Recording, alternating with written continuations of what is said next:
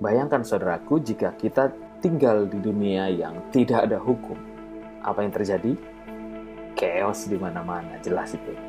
Karena tidak ada yang namanya pelanggaran, tidak ada yang salah, tidak ada yang keliru. Mungkin satu-satunya hukum yang ada secara tidak tertulis adalah yang kuat, yang berkuasa. Betapa mengerikan tempat seperti itu. Terus apakah dengan adanya hukum manusia lebih bersyukur? Tidak juga. Justru pelanggaran banyak terjadi. Jadi apakah hukum menghambat hidup manusia?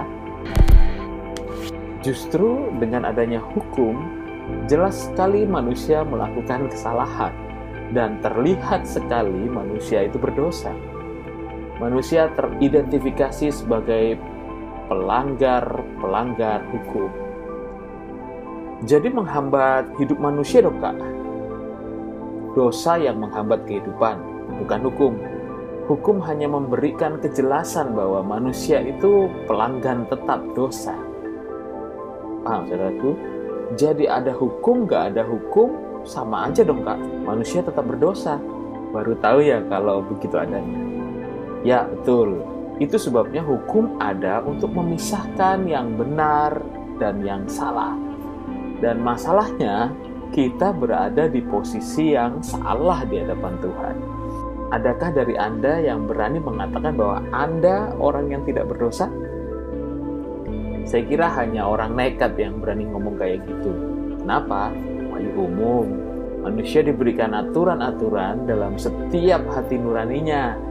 Jadi pasti gak adalah orang yang berani bilang bahwa dia adalah orang yang tak berdosa. Jelas saudaraku?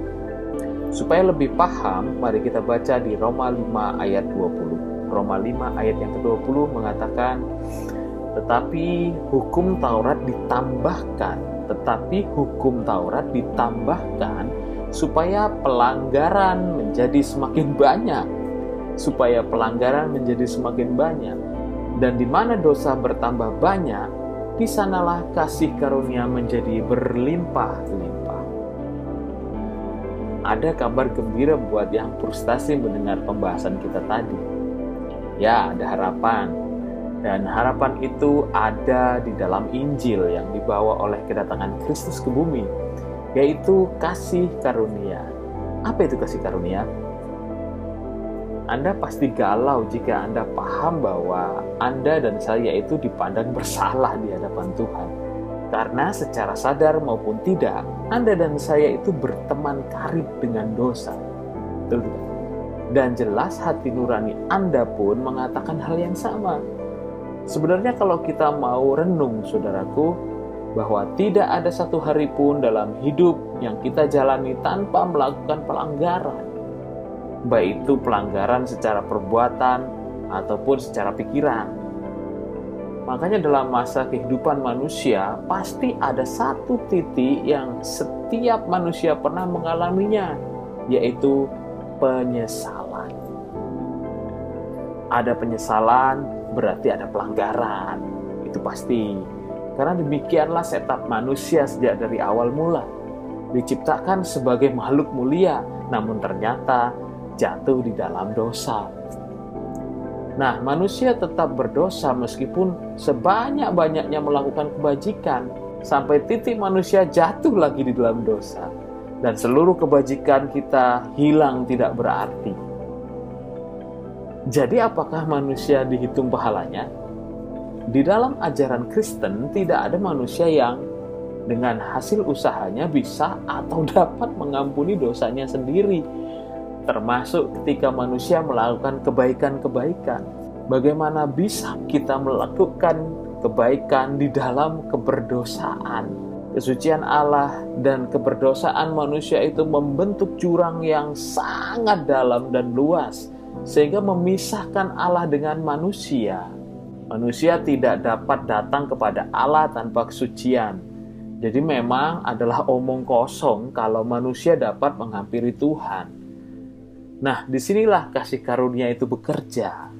Karena memang tidak ada harapan lagi bagi manusia untuk bisa sampai kepada Allah.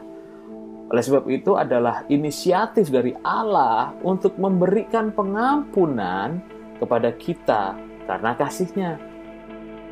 Ini yang dinamakan anugerah keselamatan. Dan tentunya hanya didapat di dalam Kristus Yesus. Siapa yang percaya, dia diselamatkan. Mari kita untuk lebih jelas lagi membaca di Roma 6 ayat 14 sampai 15. Roma 6 ayat 14 sampai 15.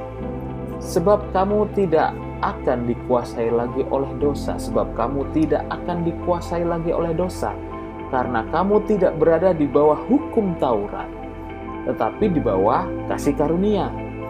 Jadi bagaimana? Apakah kita akan berbuat dosa karena kita tidak berada di bawah hukum Taurat, tetapi di bawah kasih karunia. Sekali-kali tidak. Yang kedua yang harus kita paham yaitu dengan mengemukakan sebuah pertanyaan. Jadi ketika kita tidak lagi berada di bawah hukum Taurat, kita bisa hidup semaunya dong. Kan sudah diberi keselamatan, sudah diberi pengampunan, dan sudah percaya. Jadi bebas dong Ya, nggak begitu cara berpikirnya, saudaraku. Hanya yang penting percaya Tuhan Yesus, aman. Nah, ini yang menjadi kesalahpahaman orang Kristen. Kristus tidak datang untuk menyelamatkan hidup kita saja. Saya ulangi, Kristus tidak datang hanya untuk menyelamatkan hidup kita saja, namun mengajar kita bagaimana hidup secara benar di hadapan Allah setelah menerima keselamatan itu yaitu hidup dalam kekudusan Allah.